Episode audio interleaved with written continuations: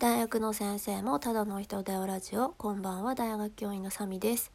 えー今日はちょっと大学の話しようかなと思います。全然喋ることまとめてないんだけどまあほぼ懺悔になるかなと思います。はい。で今日、えー久々まあ学生がま大学校内にいたんですね。何があったかというと、えー新入生が新1年生たちが、まあ、オリエンテーションですね、えー大学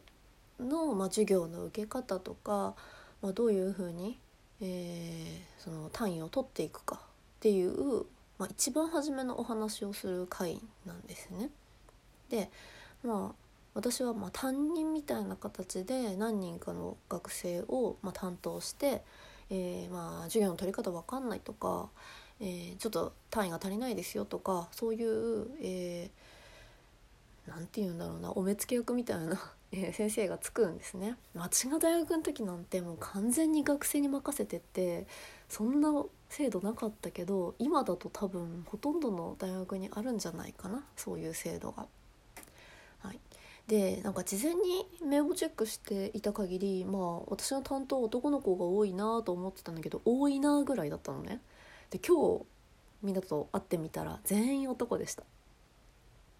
どういうことかというとまああれなのね。お名前がね割と、えーキラキラネームが普通になってるような年齢の子たちで、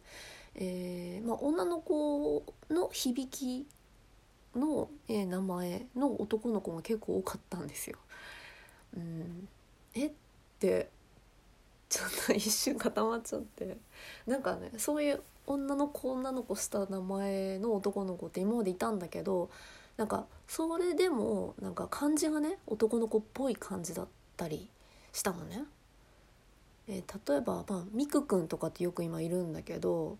えー何人もいるからねこれ特定じゃないよ。でもあの未来のみにえっ、とあれミニ四駆の句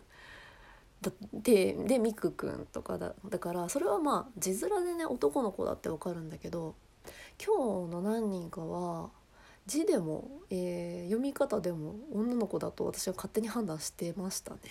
まあ、別に男の子だらけだからってどうこうはないんだけど。うんでまあその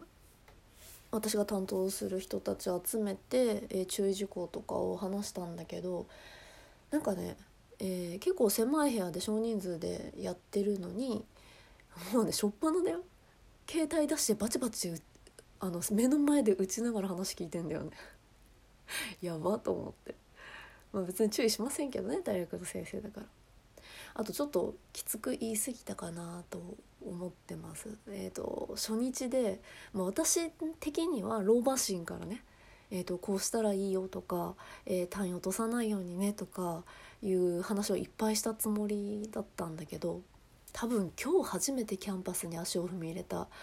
新入生たちがそんなに全部が全部理解できるわけじゃなくてうんあれもこれもと教えたわけじゃないんだけどちょっとね、えー初めての日にしてはキャパ超えちゃったかなっていう気はしてます。うんそれでねまあちょっとびっくりしたのがまあ、うん、と入学前になんかツイッターとかあのインスタみたいな SNS で学生同士がつながってるっていうのはまあこれまでも見てきたんだけどなんか去り際に、まあ、私とね「お疲れ様でした」っつって、まあ、その子たちが帰ってく時になんかしゃべ廊下で喋ってる声で私の名字をね「なんとかゼミ入入ったらなんちゃらなんちゃら」とかっつって言ってて「何々ゼミ」っていう言い方って、まあ、3年生以上しかしないんですよね。で1年生が、まあ、私の名前だけをとか私に会っただけでなんとかゼミっていうとは考えにくいんですよ。多分だけど同じところの先輩からも先輩ともうつながってて話聞いてると思います。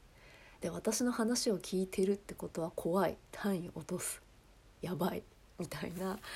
話を聞いてるんだろうなと思ってうーんその前評判プラスえ今回の説明の仕方だとやっぱり怖いっていう印象を引きずっちゃったかなってちょっと失敗したかなっていうふうに思ってます。まあ多分来年も担当はするので来年はちょっと要点を絞りに絞って大丈夫だよって単位みんな取れるから大丈夫だよって話に切り替えていきたいなと思います。私がねどうしてもなんか根がネガティブだからなんか悪い方悪い方だからあの石橋を叩いて渡るみたいなね、えー、不測の事態に備えようっていう方針でいつも喋っちゃうのね。それが良くないんだけどだって真面目に受けてれば大学の単位もらえないことないもん。真面目に受けてればね。うん。だからねちょっともうちょっといい方向に変えていきたいかなと思います。落ち込んでるっていうよりはあーなんかもうちょっとやりようあったなっていう感じだけど。うん。でこのあと2年生3年生4年生って言って初めの案内説明会みたいなのが進んでいって、えー、来週からかな？来週から授業が始まります。今日はちょっとね懺悔のために残しときたいと思います。はい。えー、1年生と、まあ、お話をしたよっていう話でした。はい。じゃあ今日も短いですけど終わります。では。